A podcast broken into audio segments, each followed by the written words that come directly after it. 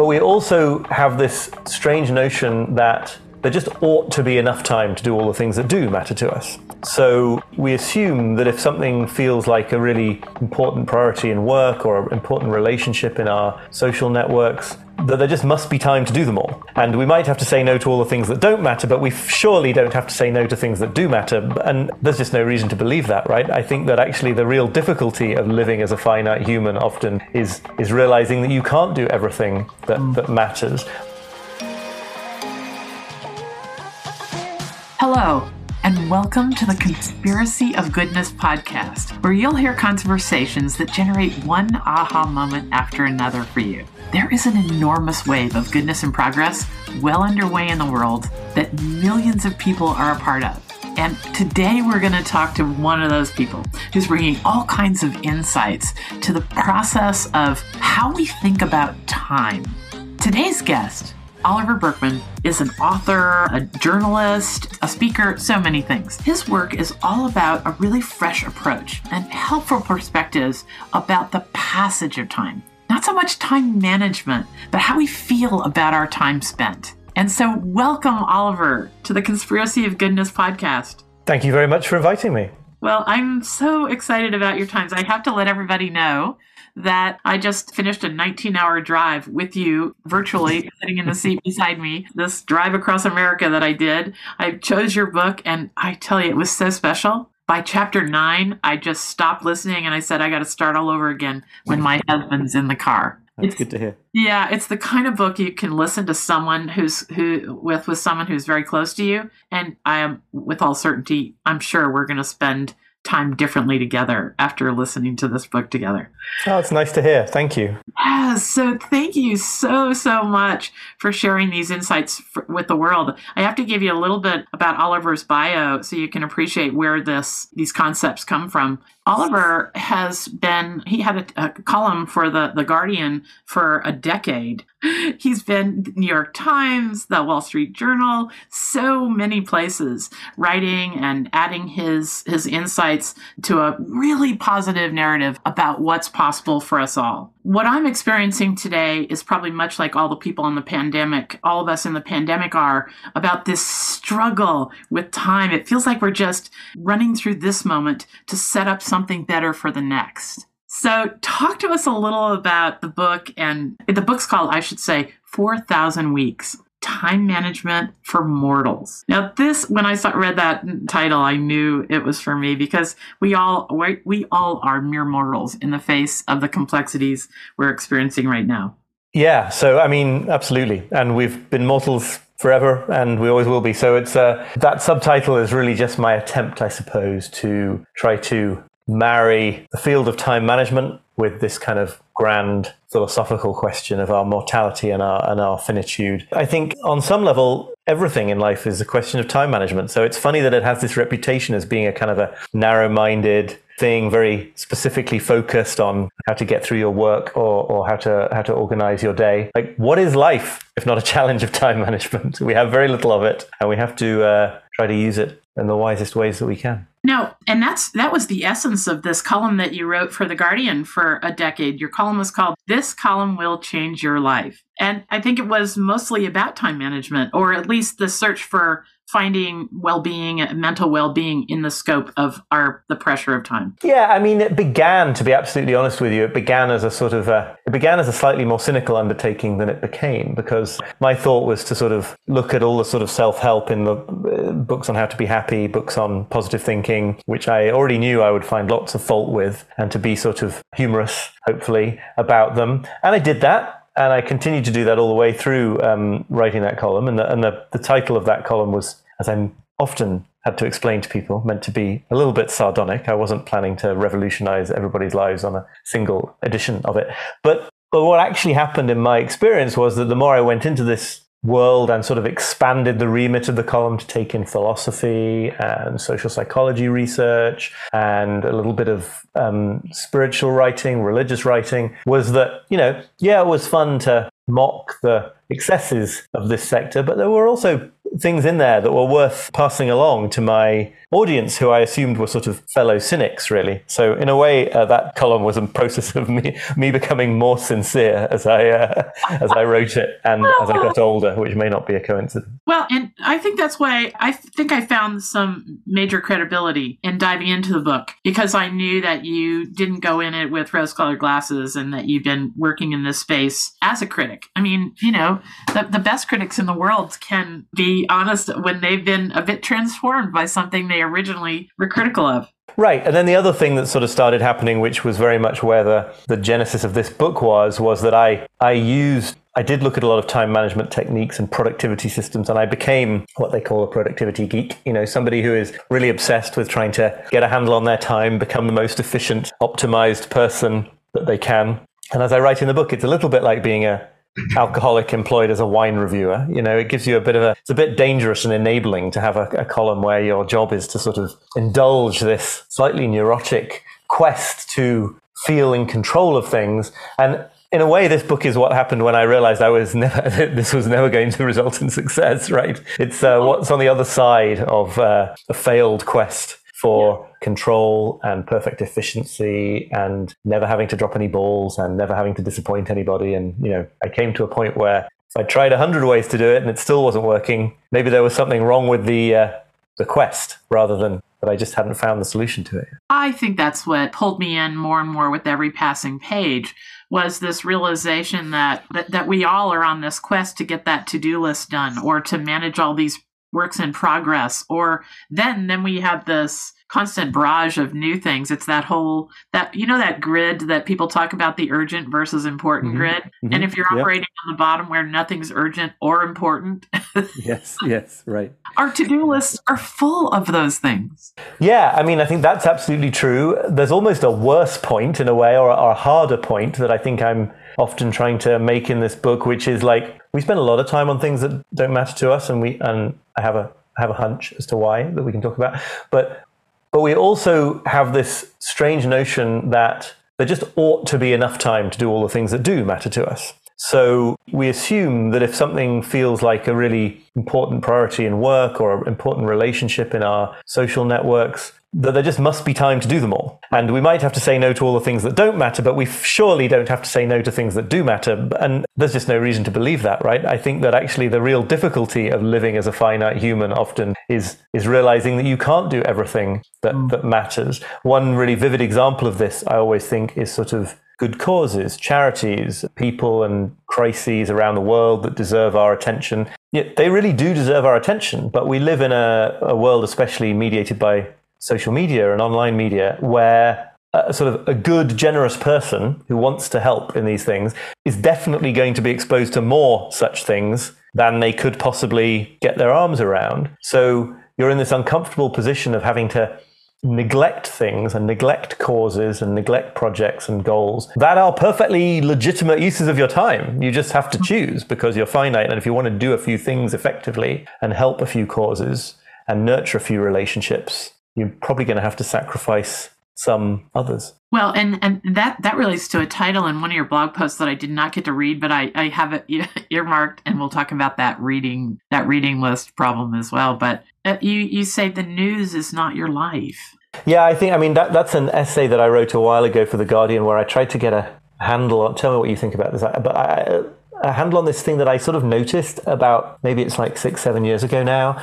that more and more of my friends, even the ones who weren't journalists, right? Because this is maybe a natural, a natural tendency of journalists, seemed to sort of act as if national politics and international crises and everything that was going on was more fundamental to their lives than their jobs or their homes or their families or their neighborhoods. And I think there are systematic reasons why social media encourages that that notion. But it's very troublesome because it basically means that you're spending your days most obsessed by precisely the things over which you have the least control. And it's important to vote and it's important to speak out against political leaders that you that you think are doing terrible things, but like getting angry on social media about something the president did is, is not is not it's just not ultimately it's understandable but it's not a useful way to shift anything and so we're sort of we're sort of moved into we're lured into this this place, yeah, where we're, where we're sort of fixated on exactly the places where we can't make changes, I think. Well, I absolutely do too. And we're going to, we might as well start there. And we're going to keep this podcast super useful and helpful. But it's good to hit some of these, these points right here that are tripping us all up. I mean, this is so, this distraction, you say, I love this. I remember it hit me between the eyes. The damage of one distracted hour on the internet does not go away.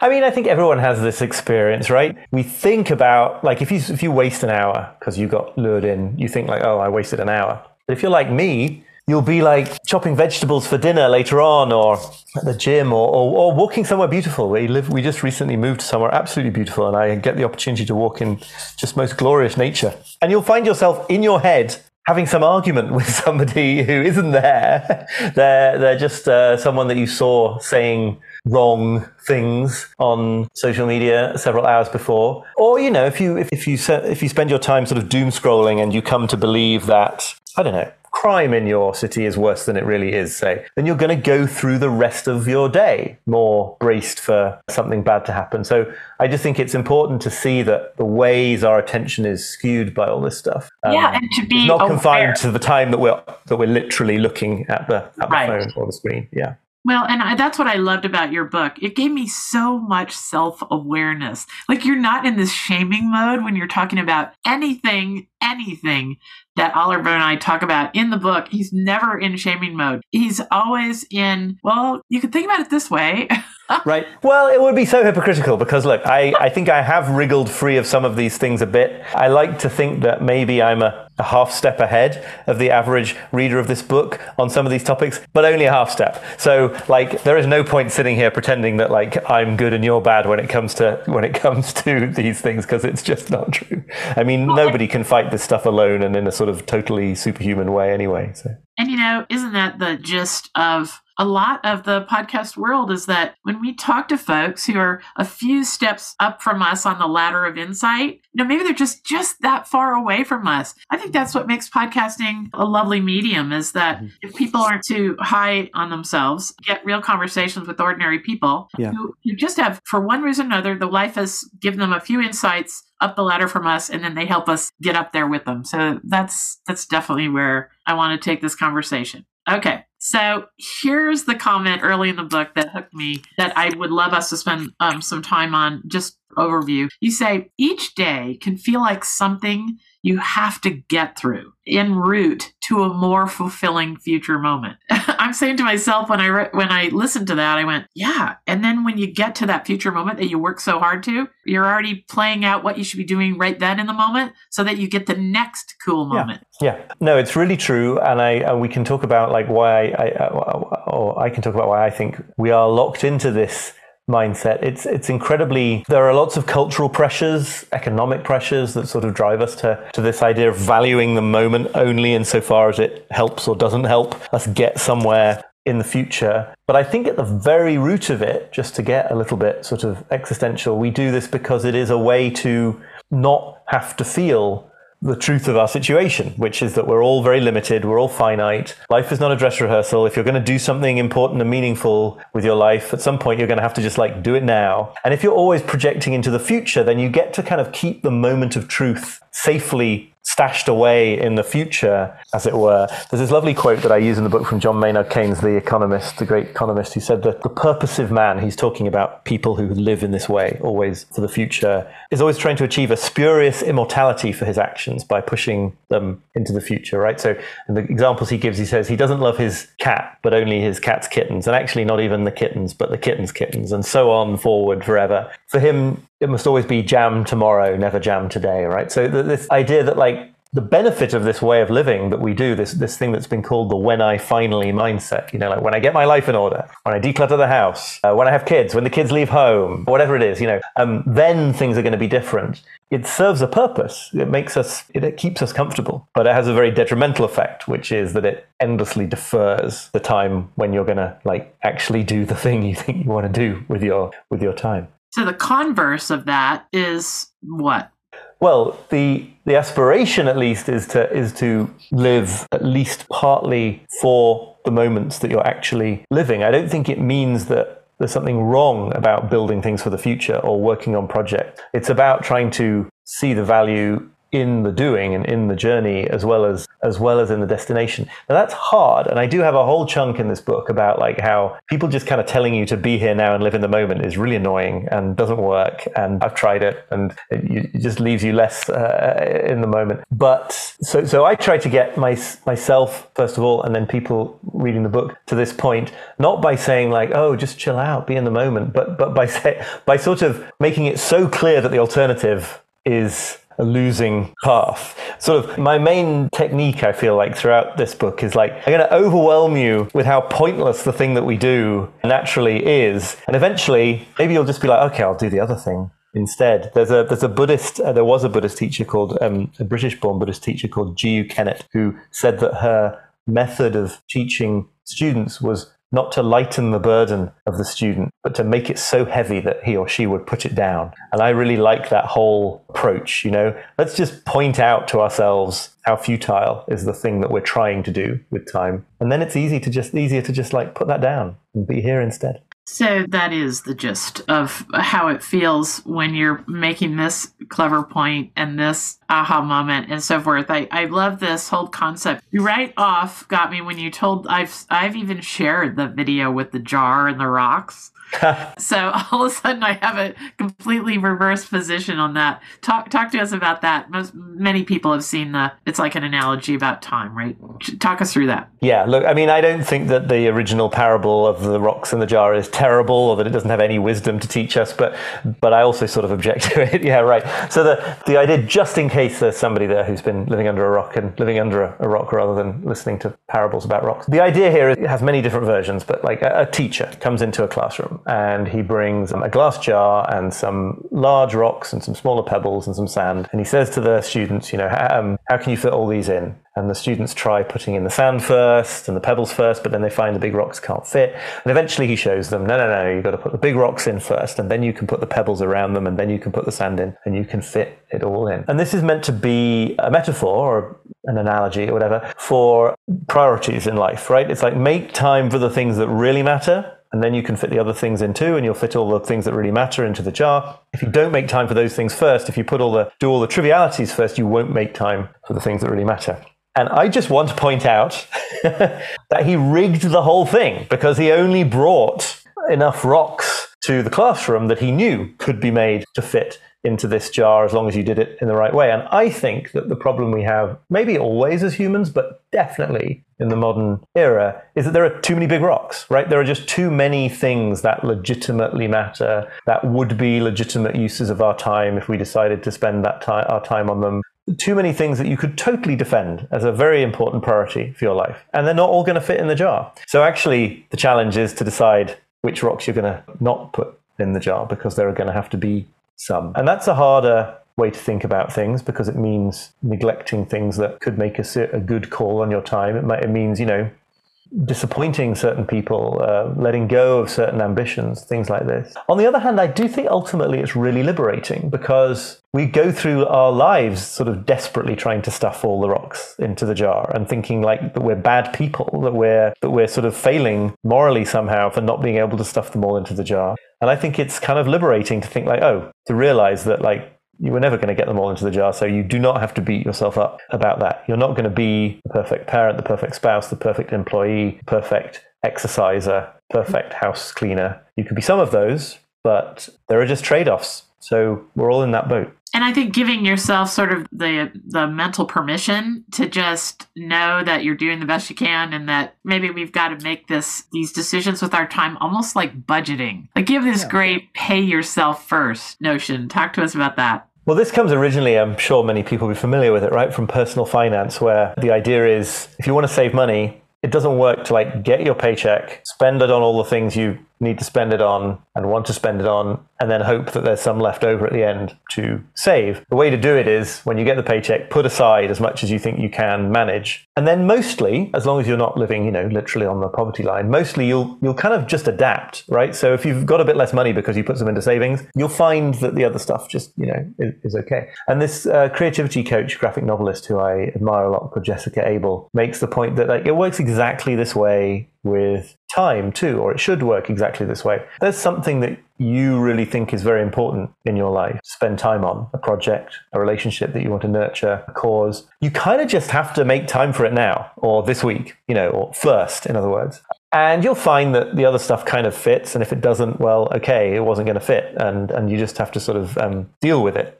If, on the other hand, you do what I think a lot of us do, and I certainly did for years, where you say, like, first of all, I'm going to clear the decks. I'm going to get through all this stuff. I'm going to get it all squared away. And then there's going to be this expanse of time where you uh, finally get down to that. That's just never going to come. So you have to actually cultivate this capacity to almost to tolerate a kind of anxiety, right? You have to say, okay, it's nine o'clock Monday morning or 4 p.m. Thursday, whatever. I'm going to work on this thing that I want to work on now. And I know that there are other things I could be working on. And I know that emails are coming into my inbox. And I, and I know that things are being neglected so that I can do this. But it's the only way. It's the only way. Oh, and I love this great great exercise that I it, I was so moved by the time you had gotten to that level of, of logic with me that I went and I, I, did this. I don't know if you meant it like an exercise, but it's kind of a reflection that you, you say, you, you make a list of the top 25 things I want in my life. And I think the end of that sentence is really important because I put things like, I, I want my, my three children to be happy and healthy. I want my 40 year relationship with my husband to get stronger and not weaker as we get older,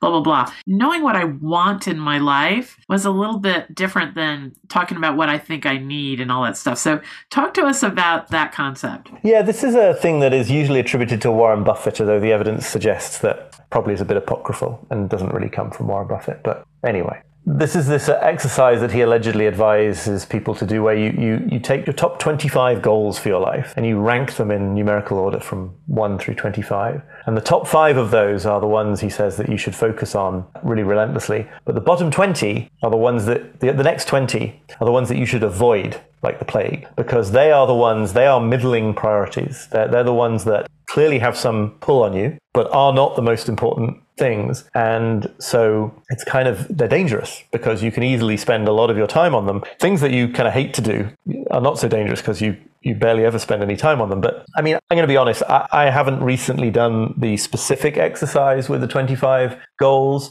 I think what that the really important principle, which I do try very hard to live by, is to sort of be on the lookout for things that you are doing with your day that are kind of like fairly important, but not very important somewhat useful for the goals you have in your work, but not super useful. And so it's a sort of a different category. You mentioned before the, the it's called the Eisenhower matrix, right? Urgent, important, not urgent, important, not urgent, not important.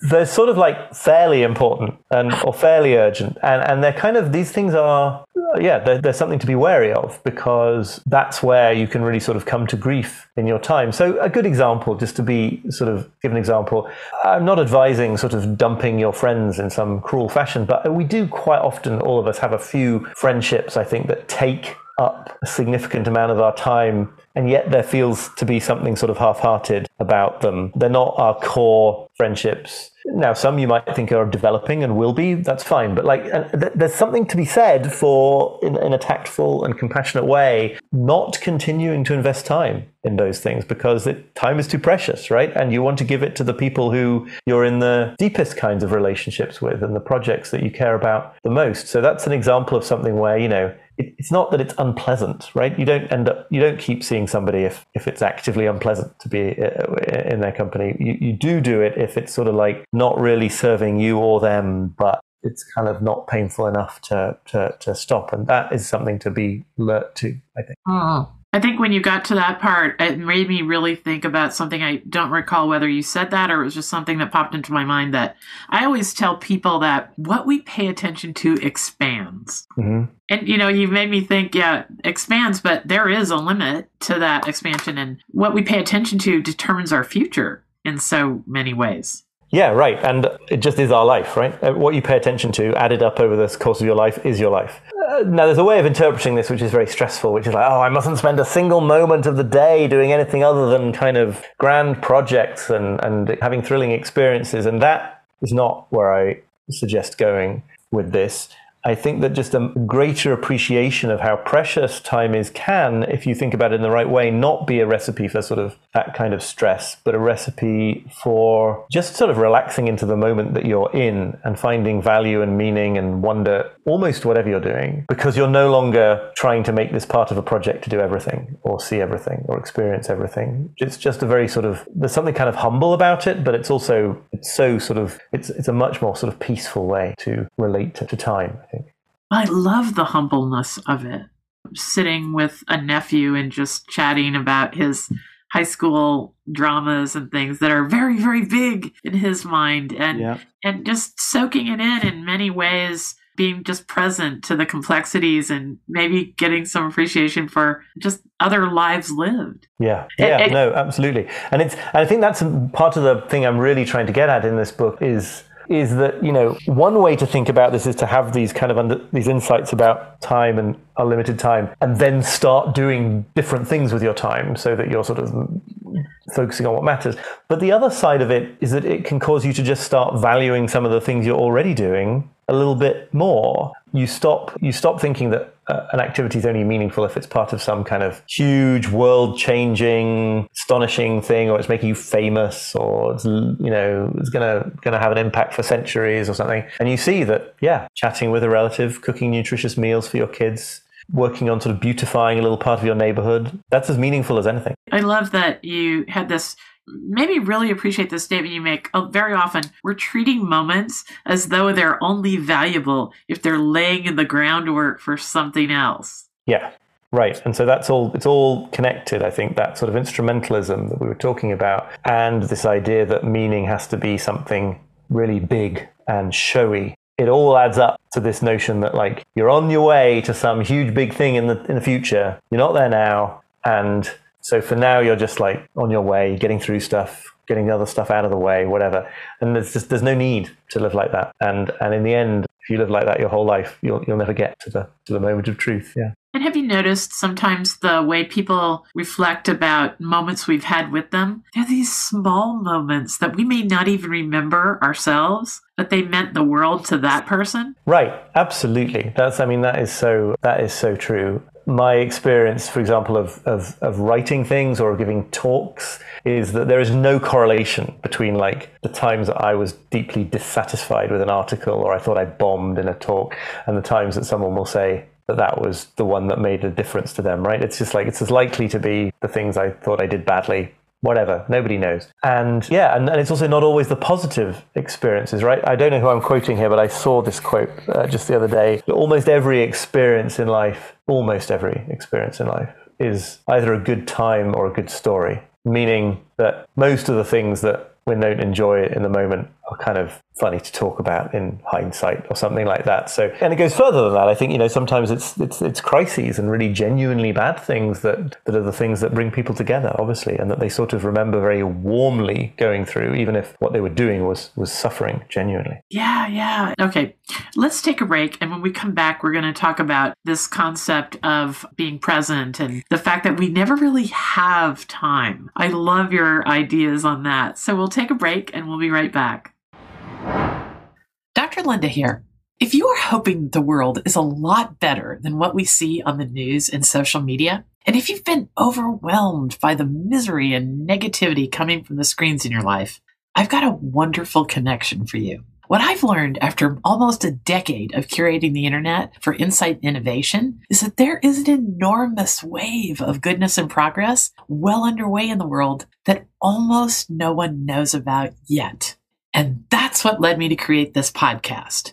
And then I co-founded the Goodness Exchange. The Goodness Exchange is an amazing place on the internet now where you can enjoy unlimited access to hundreds of articles that give you a more complete positive perspective about the state of the world. You can listen to exclusive bonus content from this podcast with our guests who are knee deep in solving some of the world's most vexing problems, and yet they still think the future is bright. We need to know what they know. And at the Goodness Exchange, you can explore a feed of exclusively good news and recommended other kinds of content created by the Goodness Exchange community. No one with good ideas and good intentions need feel alone again. You are right to hold out hope for humanity. Millions of people are out there creating a better world, and we have created a gathering place for all that wonder. Who knows what's possible now that there's a place on the internet created to bring out our best impulses and our collective genius. To explore the home for goodness on the internet, visit goodness-exchange.com backslash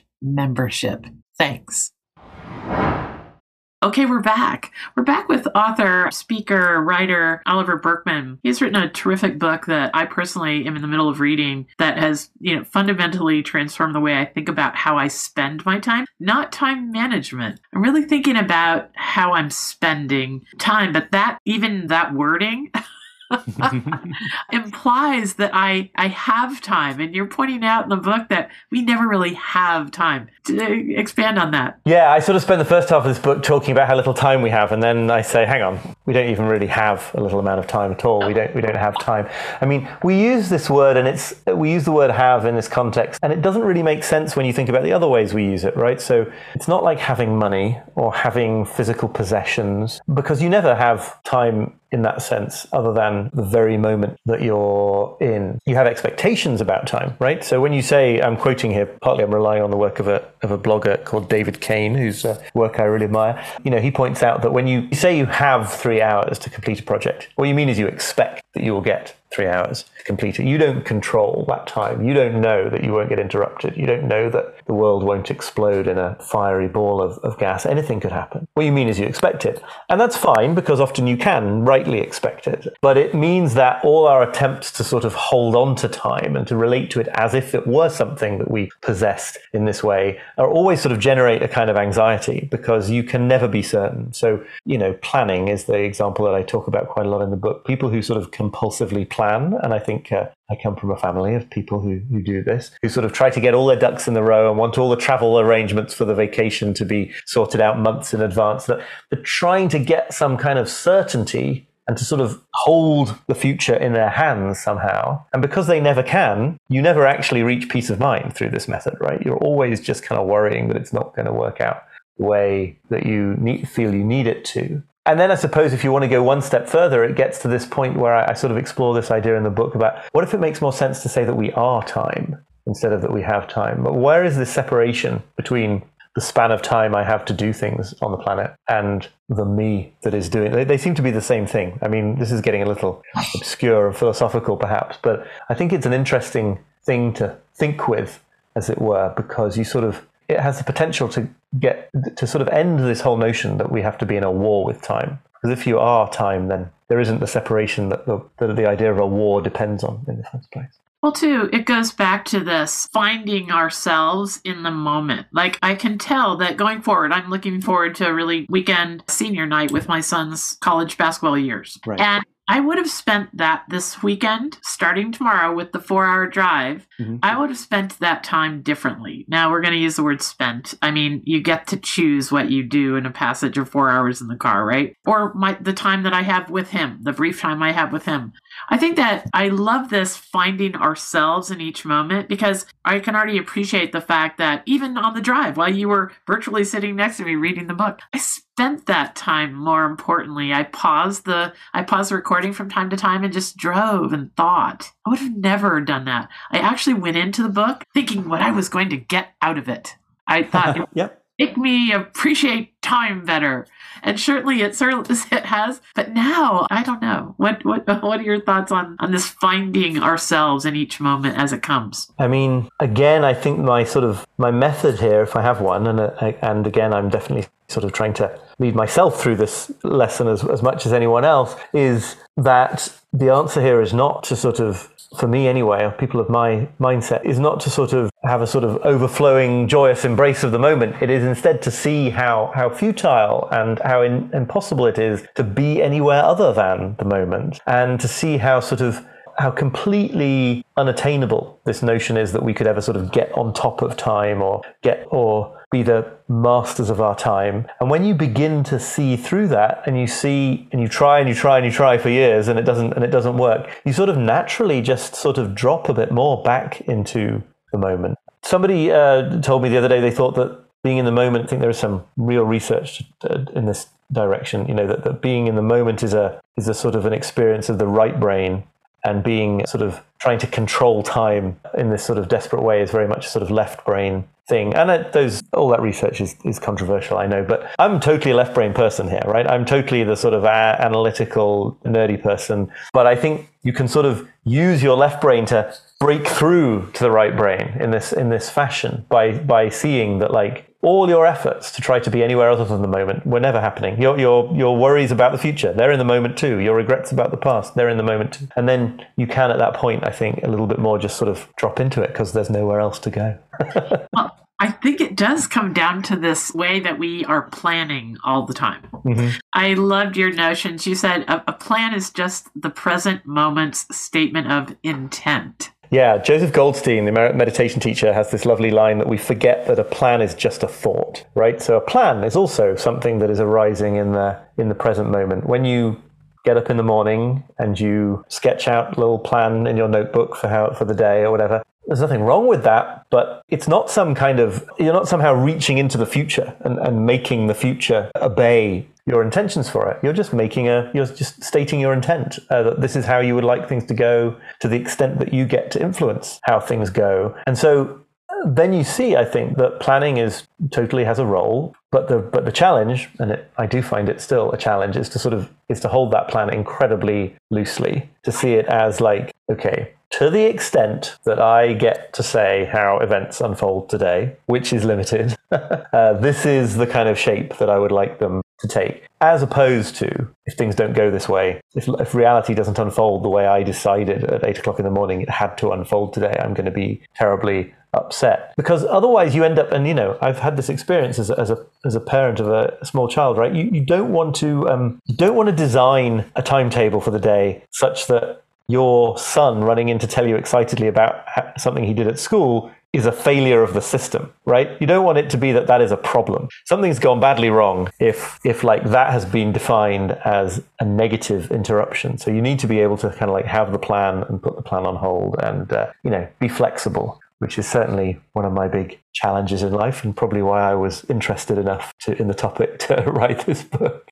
Well, in a really positive narrative that you go into, I, I absolutely adored the way you were talking about the fact that our struggle is to try and turn the future into something predictable. You point out that your reach is always outside your grasp. So that right. yearning for predictability is where the system gets gummed up. Yeah, and it's so understandable. Like, of course, that's what we want as as creatures who perhaps almost uniquely among animals can can think about the future and want things from the future and really long for things from the future, but not sadly control the future. That sort of yearning is the most human thing in the world, but it's very useful to see it for what it is. I don't mean people should just see that it's see what's going on and immediately never have to immediately drop any desire to control the future. I haven't dropped that desire, but but you see what's going on, and then you can sort of go a bit easier on yourself and on other people. Yeah, I talk in the in the book about um, Krishnamurti, the spiritual teacher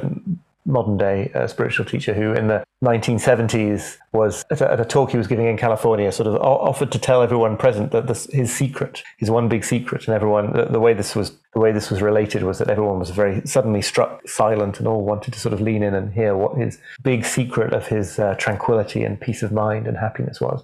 And he said, "My secret is I don't mind what happens." I think it's really powerful thought. I think it can be misinterpreted, but I think that this basic notion that like cultivating this attitude that sure you can want certain things to happen, you can want the best for the people you love and for yourself and politics, etc., etc. But in the end, you're just moving forwards into every moment, curious about what's going to occur, rather than needing one thing to occur and needing the other thing not to occur, which is just a recipe for endless anxiety and stress because as soon as one moment's passed, the next one's coming along. Yeah, I think that goes along with a wonderful insight a thought leader gave me on this podcast about that we should not marry an outcome. Because when right. we marry an outcome, we eliminate the ability to have better outcomes than we ever imagined. I mean, the serendipity that's involved in most of our lives, if we get at ease with the moment just unfolding Yeah, yeah, no, absolutely. It, it, it clamps down. It, it stops you from embracing wonderful things that happen, and it also stops you. It also makes you far more annoyed with slightly negative things that happen. Right? I mean, living in society, living in a family, living, working in the working world, there are plenty of things that happen that are sort of a problem in some small way that I kind of wish I didn't have to deal with. But if you also think that they're not just they're not just problematic in themselves, but but the fact that they're not things aren't going your way is a sort of additional layer to the problem. And then suddenly you've not only got problems but you've got a problem about having problems. And uh, you're just making things a lot worse for yourself. Yeah i think that especially intensified in, in friction when we go into meetings or like the times we screw up the courage to have a conversation with somebody we love about something important. We go into those very often with one outcome in mind Mm-hmm. And then as soon as things start straying, we, you know, we, we, it goes off the script. We don't, we don't naturally look for other possible endings or other possible pathways to the story. Yeah, absolutely. It's a totally understandable thing that we do, but to the degree that you can unclench from it, life goes better. Yeah. Yeah, I, I totally, I love this concept that you said. So related to that, I love this concept of being just letting time unfold for you. So, because you never know when you're going to be in the last time I will ever. Now, yeah. this is, I recently, um, about a year ago, broke my arm and I'm, I've been a dentist for 30 years, used computers in 2003, like an mm-hmm. artist. And uh, the, the broken arm has left me with the left hand that's pretty numb. And I just, day before yesterday, heard that there's no way to fix it. So I lost my profession. And I really think that I, I don't have any regrets but but think about all the times I, I last hugged a patient. Mm-hmm. Think of all the times I last, you know, did some some work that I'm I'm really super proud of. I, I didn't know when I was doing all those lasts because I broke my arm really unexpectedly ice skating in the winter, trying to celebrate some joy in Vermont in March. Yeah. And the sun is shining. So I wouldn't I don't know if I don't think I would trade that day. That day was pretty special. But how many times in our lives do we have these we don't realize it may be the last time we pick up our kid from the school bus because they get older or yeah. it doesn't have to be these big giant moments but even the precious small things. Talk to us about that. Yeah i think this is this is a very powerful uh, observation that i mean various different people have made. I attribute it in the book to a talk that i heard sam harris podcaster and author give. Right our lives are necess- necessarily going to be full of all sorts of things that we are doing for the last time and it's going to be pretty rare that we know at the time that we're doing them that it was the last time. And yeah, this could be big things. It can be seeing a certain friend, visiting a certain place. The example he gives and that I work off of is like literally physically picking up your your child, right? Because I'm the father, I'm in my mid 40s and father of a five year old. And it's unimaginable to me. On the, on the one hand, it's unimaginable to me that there would ever be a time when I don't pick him up and cuddle him. But my dad doesn't pick me up so clearly there is going to be a time when that when that ends. And so that is just it's just a sort of call to be present with the things that are happening. And in a sense of course you could argue that every moment is a last time because it's the last time you get that moment this moment on this day when we're recording this will never come again. And it's powerful just because, again, you know, I'm, I'm repeating myself on some level, I suppose, but it's just another reminder that like, this is it. If you're if you're to do good things in life, enjoyable things, meaningful things, important things, like it, it's now. And certainly whenever I can call that to mind, you know, on a hike, talking to a friend, you know, all manner of things, you get a sort of, get a little bit of heightened sense of reality, I guess, in, in the experience. And what I'm finding just in the in the day that I've had to really live, I, I've lived one day with some of your insights. I know I've lived it differently with a more of a sense of wonder. The whole day today, I just yeah. had a sense of wonder about odds and ends and little moments with my dog, or it, it just this it, the insights in your book. I know you are taking people on a journey that they could never go without you. So I am so grateful for the life that you've lived to have these insights. I know it's an ongoing journey and like all of us, we fall off the balance beam pretty darn often. But the the points in this book are lovely and so precious for our times. I can't thank you enough for sharing this. You, as we wind down here, you got a few like simple tips about how we actually, uh, like one of the things that I loved was you said, you know, I, I face all these big projects every day. I write a few more on my to do list. And I, I love the simple suggestion that do the next achievable step you know that seems so so simple but it is so powerful. Yeah i mean i think about this all the time right? It gets it comes under different guises. It, uh, do the next do the next right thing. I think, I think that's what they say in in alcoholics anonymous. I think that that's one of the sources of that. And then and and in that context it's meant as a th- sort of a way through crisis right? When you're in, having a bad time and I assume it's when you know when there's a risk of you one losing one's sobriety that you've achieved through AA, right? Don't worry about big plans or becoming this kind of person or that kind of person. Just do the next right thing. And the source that I quote in the book is Jung, the great Swiss uh, psychologist, right? And he talks about do simply do the next most necessary thing. And what's so interesting about this to me is like, sure, it's a useful thing to call to mind in a crisis, like in the AA example, but it's actually just how we, it's all we can ever do anyway, every single moment of every day, right? You can have all the systems and plans in place that you like, but all you are ever really doing is the next thing and the next thing and the next thing. And so the only decision that you have to make, the only really thoughtful topic that you have to sort of have in your mind, the only intuition you have to trust is like, okay, what, what's the next, what's the thing to do now? And it's just a huge weight off off one's mind. You know, sometimes when I've been involved in very complicated travel, say, and I have to like be in one place for some appointment, and then the next one and the next one, you you you narrow your focus and you just think, okay, right now I'm just getting the train to the airport. Like that's all I'm going to think about. And then you get to the airport and you're like, okay, right now I'm just going to check in. Right now you sort of take yourself by the hand in this slightly silly way, and that's how you get through it all but that's just life. Like that's that's not just days when you've got hectic travel. That's that's anything. It's like and, and it's so liberating to me because it really is like there's only one thing you have to do. It's the only one thing you can do, and the only question you ever have to ask yourself is, you know, within the circumstances that I am in now, with my resources and my limitations, what's the next uh, what's the next right thing to do? That's lovely. That's a great place to rest on. I want to point out that Oliver has another great book that we're going to explore in another conversation. So look into Oliver Burkeman's work all over the place. Can you tell us where people can tap into this? It's all going to be in the show notes. Every single thought leader that Oliver mentioned is going to be in the show notes. We have a great podcast producers at Streamline, but tell us where people can connect with your work and see more. Uh, well, the main place, I guess, is my website, oliverburkeman.com. You can certainly buy 4,000 Weeks and my other book, uh, The Antidote and Help, in all the places you would usually buy your books. At my website, you can find out more about that, also read some other things I've written, and subscribe to my email newsletter, which I call uh, The Imperfectionist. Ah, I love it.